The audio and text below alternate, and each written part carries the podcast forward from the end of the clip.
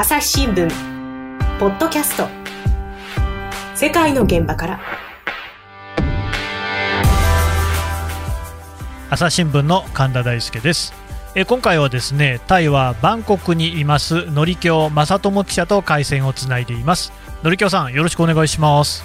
よろしくお願いします。はい。で今回のテーマで動物っていうことで聞いてますけれどもね。まず最初ちょっとこちらの音を聞いてもらいましょう、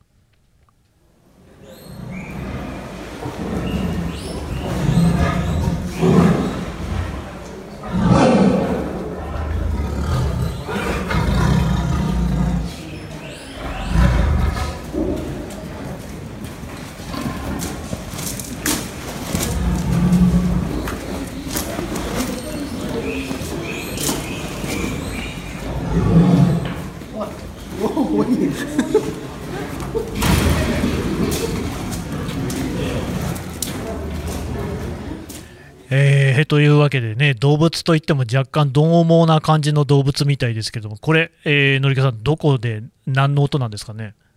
はい。これはあの、タイの東北部のラオス国境近くにムクダハンという、まあ、あの、県があるんですけれども、そこのものすごく田舎にある、まあ、舗装した道路もないようなところにある塀の高い施設の中に、まあ、潜入した時の音声で、で、その中では、虎とか、ライオン、まあ、ホワイトライオンですね。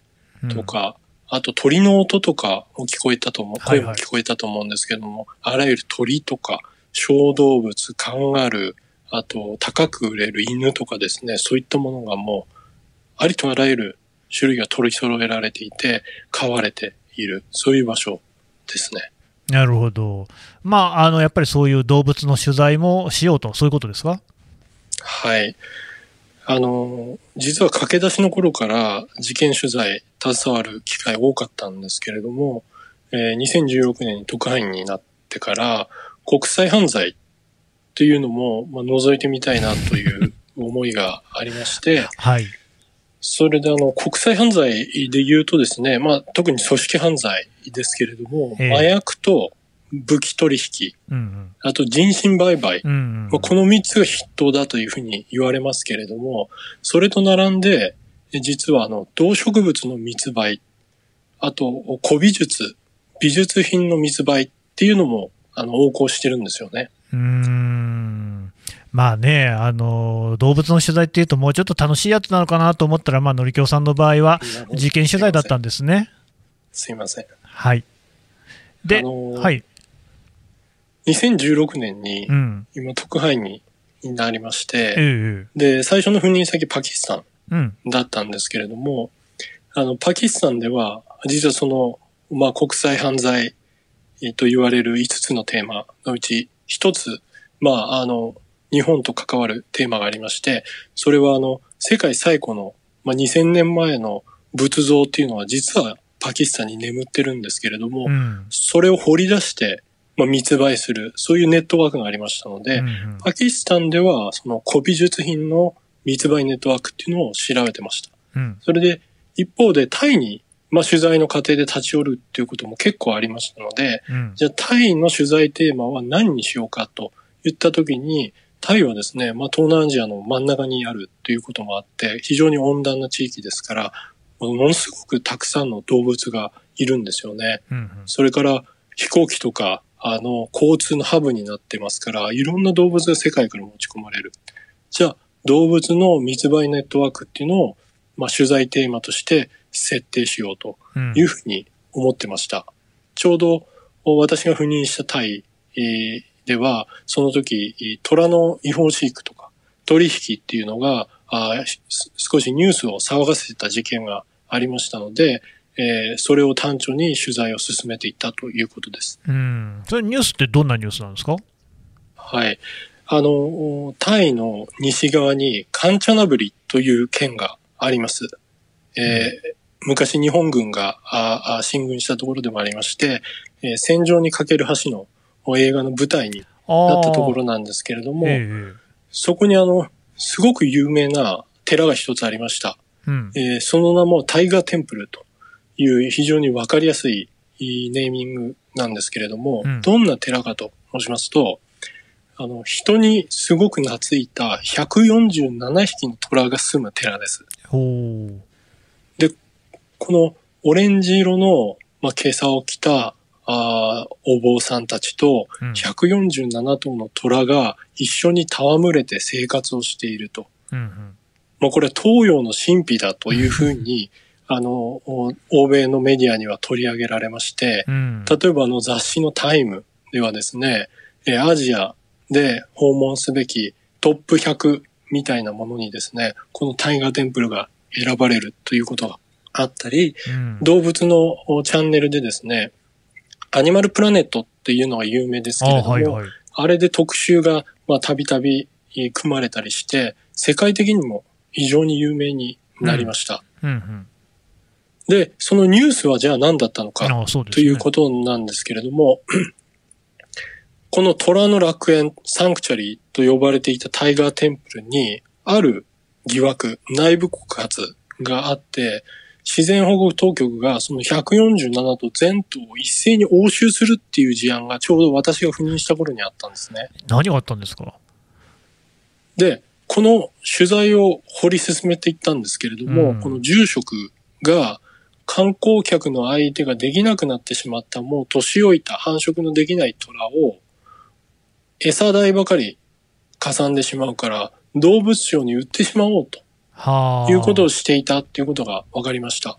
うんうんうんで、それまでの、まあ、メディア取材では、住職はもちろん否定していて、まあ、病気にかかったとか言って、病院に入って、まあ、出てこなかったりする。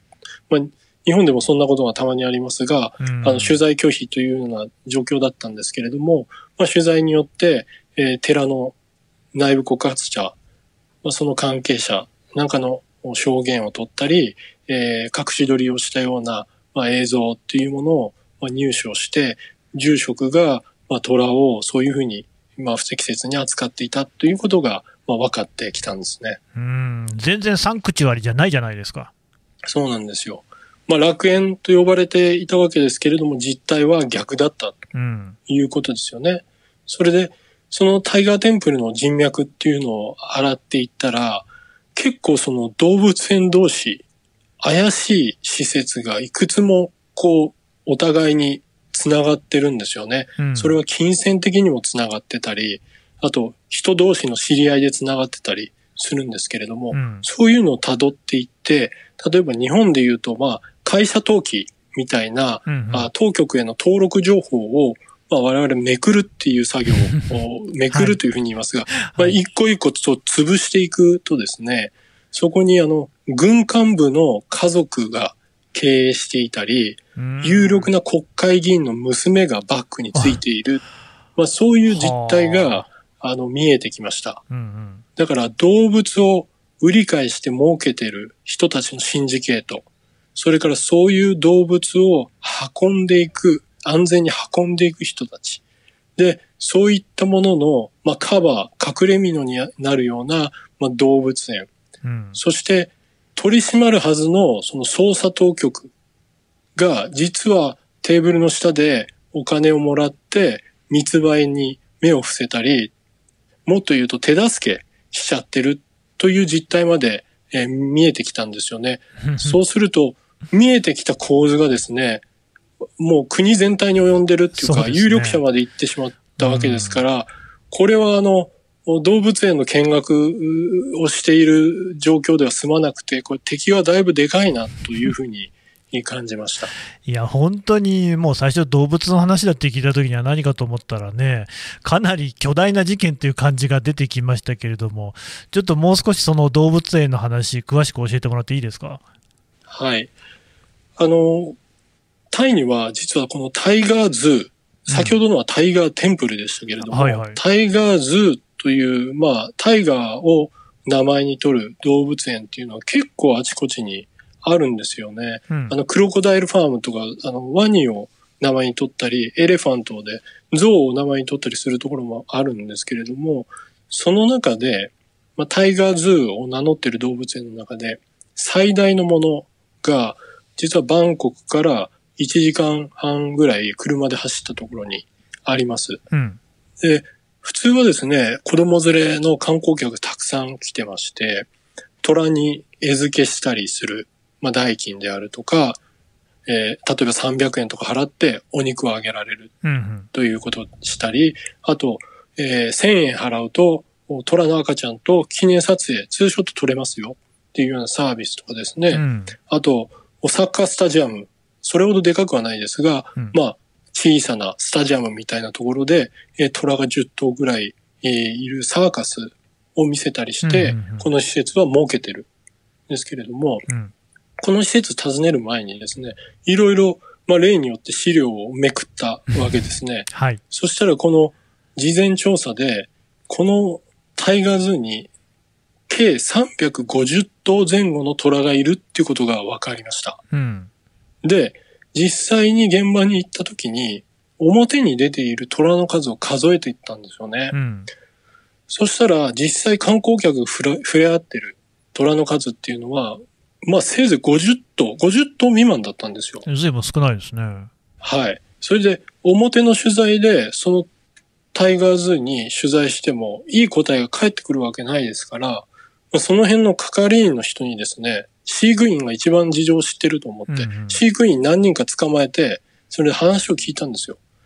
えー350頭いるのに、うん。50頭しか僕見えなかったよと。残り300頭どこにいるのって聞いたら、裏にいるって言うんですね。裏で休んでますと。うん。まあ、つまり、300頭のオスメスがひたすら繁殖をしている施設がその後ろにあったんですよ。へえ。で、虎っていうのはこれ私調べていて、あ、そうな、そうなんだと思ったんですけれども、うん。猫科ですので、結構子供が頻繁に生まれるんですね。うん。で、しかも、あの、1回に2頭とか4頭とか、まあ、複数頭生まれるわうん。うんけです。で、生まれたばかりの子供っていうのをですね、母親虎からすぐ取り上げると、うん。何が起こるかっていうと、母親虎は自分の子供がいなくなったのですぐ急いで次の子供を妊娠しようとすると。で、この習性を利用したのが、スピードブリーディングっていう、あの、習性を利用したえ繁殖方法があるんですけど、これを取り入れてました。うん。で、それで計算するとですね、年に100頭とか200頭とか子供が生まれるはずなんですよ。うん。だけれども、先ほどめくった資料によると、このタイガーズーの総数、虎の総数はいつも350頭前後で変わってないんですよね。おかしいですね。100頭、200頭増えてるのにう、ん総数が変わってないんですよ。うん。だいたい虎は、まあ、10年近く生きるというふうに言われてますから、うん。うん。生まれたはずの100頭、200頭が、まあ、分が減ってるとすれば、うん。それはイコール100頭、200頭もの虎の大量死が毎年、その動物園で発生してるということを意味しますよね。そうですね。これは何か絶対トリックがあるというふうに疑いました。朝日新聞ポッドキャスト。世界の現場から。朝日新聞ポッドキャストニュースの現場から世界有数の海外取材網国内外各地に根を張る記者たちが毎日あなたを現場に連れ出します音声で予期せぬ話題との出会いを朝日新聞ポッドキャストニュースの現場から疑って、それでそのトリックの種は見えてきたんですか？はい。あの、かなり、あの、調べまして、うんまあ、1年以上調べました。うん。で、その取材の結果、主に、あの、2つのトリックがあることが、まあ、分かってきました。うん。で、えー一つ目の、まあ、よくな、やられてるトリックは、生まれた子虎の一部を間引いて売っちゃうという手法です。うん。例えば、あの、3匹生まれた、あー子虎がいるとしますと、うん。生まれた瞬間、2頭を抜き取って、動物商に数十万円で売っちゃうと。うん。で、残り残った1頭だけは、当局に新しい虎が生まれましたと言って、まあ、正規の届け出をすると。うん。で、小虎はなんで数十万円もするのかというと、うん。小虎っていうのは結構ちっちゃいんで、うん。あの、お運びやすいんですよね。あそそうすると、密輸に非常に向いていて、あ。うん。えミルクたっぷり飲ませて寝させて、夜の間に長距離バスに乗せて、えー隣国に運び出すっていうことが可能になるんです。うん。これ、でっかい虎だとこういうことはできないんですよ。なるほどね。で、これが今言ったのが一つ目のトリックですね。はい。で、次に申し上げる二つ目のトリックですけれども、えー二つ目のトリックは、生まれた虎とは全く逆。死んだ虎を売ることです。死んだ虎。はい。うんえー繁殖に、まあ、向かなくなった、あー老いた虎っていうのは、餌代がすごくかさんできますよね。うん。そうすると、施設にとっては、早く処分した方がいいと。うん。うん。で、弱らせて死んでしまったあー虎はですね、仮装したように、まあ、当局に届けるんですけど、うん。実際にはその死体をキープしておいて、まあ、冷凍庫なんかに実際には入れるんですが、あーそれで後々売っちゃうんですよ。うん。実は虎が死亡した場合っていうのは、当局に報告する義務っていうのが課せられてるんですけど、えーそこには大きいあの、ループホールがあってですね、はい。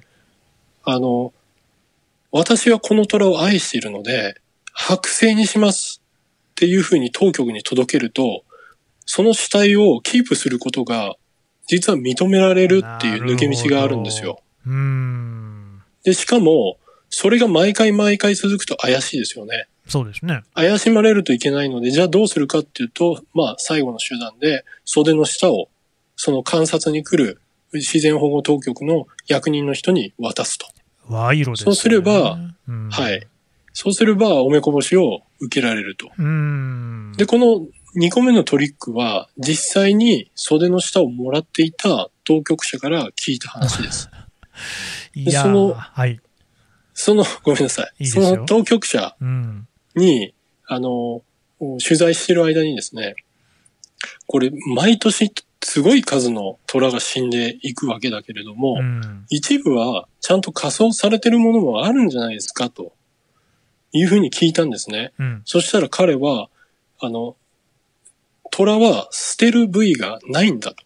うん。えー、髭も、えー、牙も、えー爪も、もっと言えば尿も、えー肉も、はい。えー、毛皮はもちろん高いですよね。うん。そして骨は骨酒とか、あと漢方用に高く売れますし、うん。えー、売れない場所がないんですよ。た、例えば目玉なんかはスープで、えー食べますし、肉は唐揚げにしますし、うんだから捨てる場所といったら、まあ、内臓ぐらいなんですよね。だから彼が言うには、虎は捨てる部位がないと。うん。で、動物は死んでから価値が上がるんだ。だから、やっと死んだのに燃やすわけないだろうと言って笑うんですよ。へえ。で、私はその笑い顔を見て、人ってなんて欲深いんだっていうふうに、すごく暗い気持ちになりました。あのね、ちょっと微量な話なんだけど、さっき尿って言いましたよね。はい。尿も売れるんですか？そうです。あの、インドなんかでは、あー申請されている牛の尿を飲むという、まあ、はあ習わしもあったりしますけれども、ん。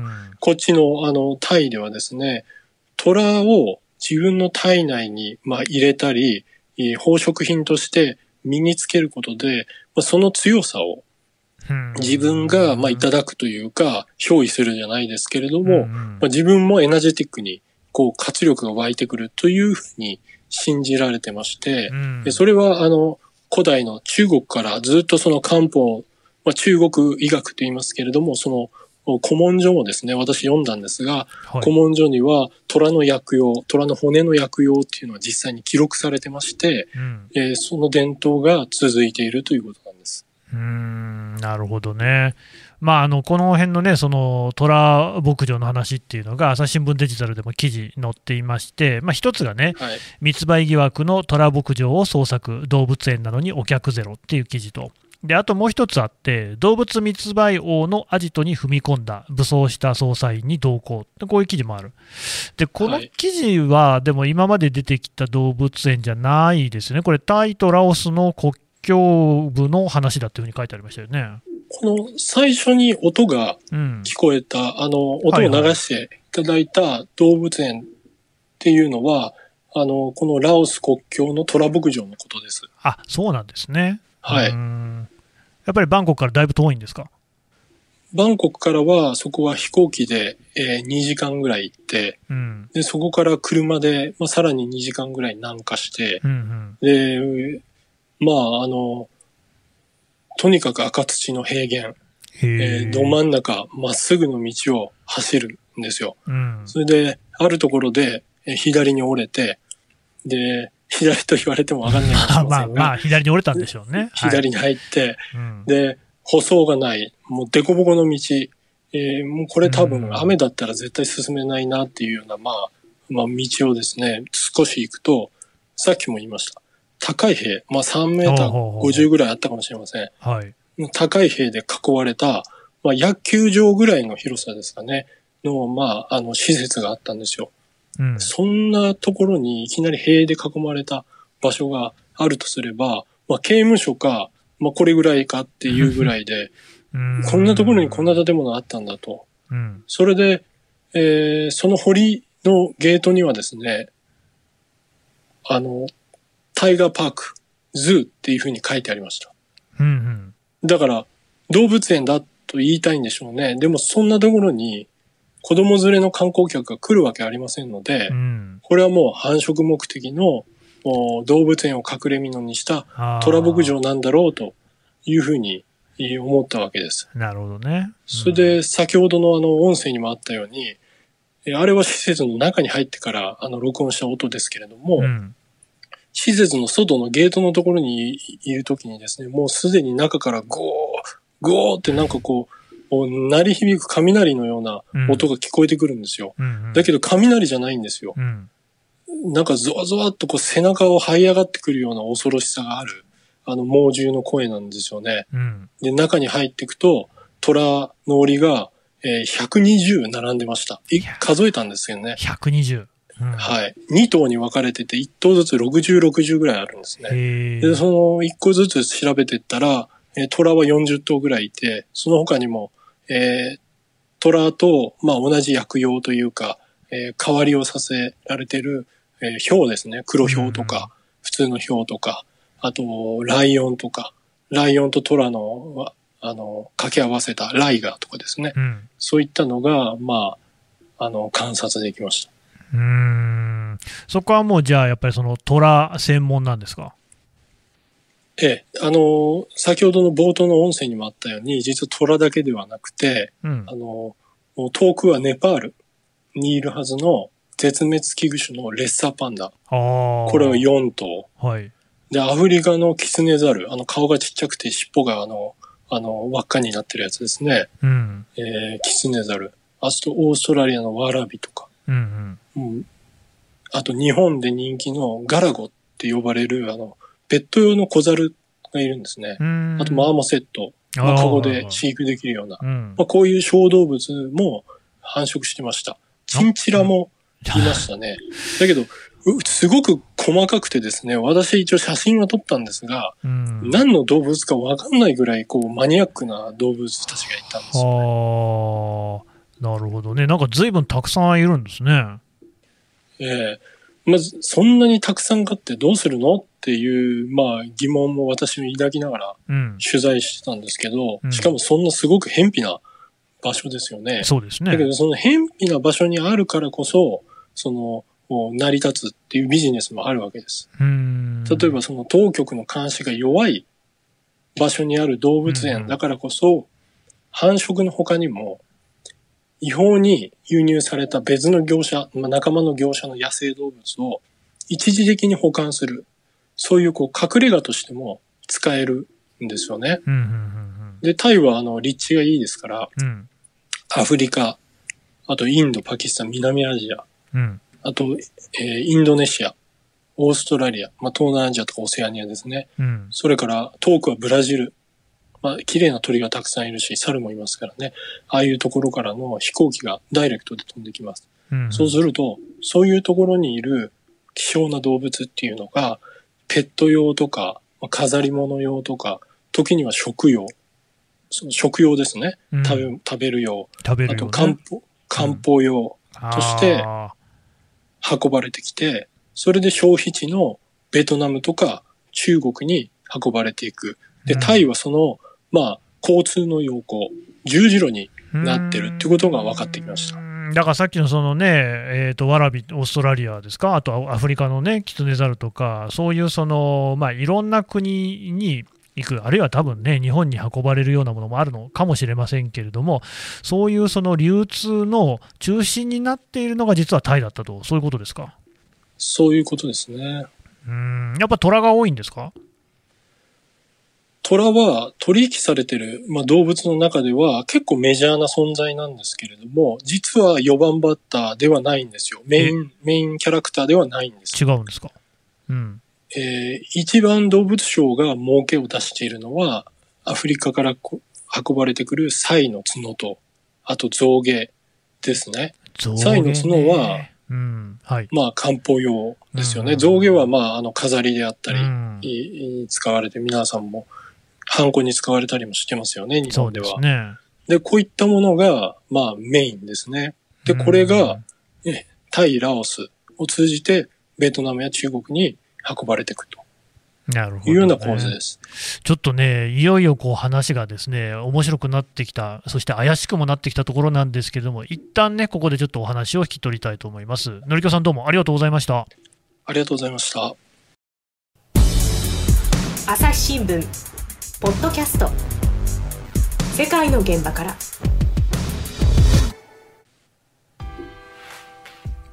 はい、えー、バンコクののりきょ記者からお話を聞いてきました。あのまあ、動物の取引に関しては、以前こちらのポッドキャストでもですねあの国内の事情に関してはお伝えをしてきたところなんですが、あの どっから動物が取引されているのかっていうのは、実はですね調べてみてもよくわからないところがあるっていうのは、そのポッドキャストでもねあの示されていましたけれども、そういうのの一端がこのタイにあったんですね。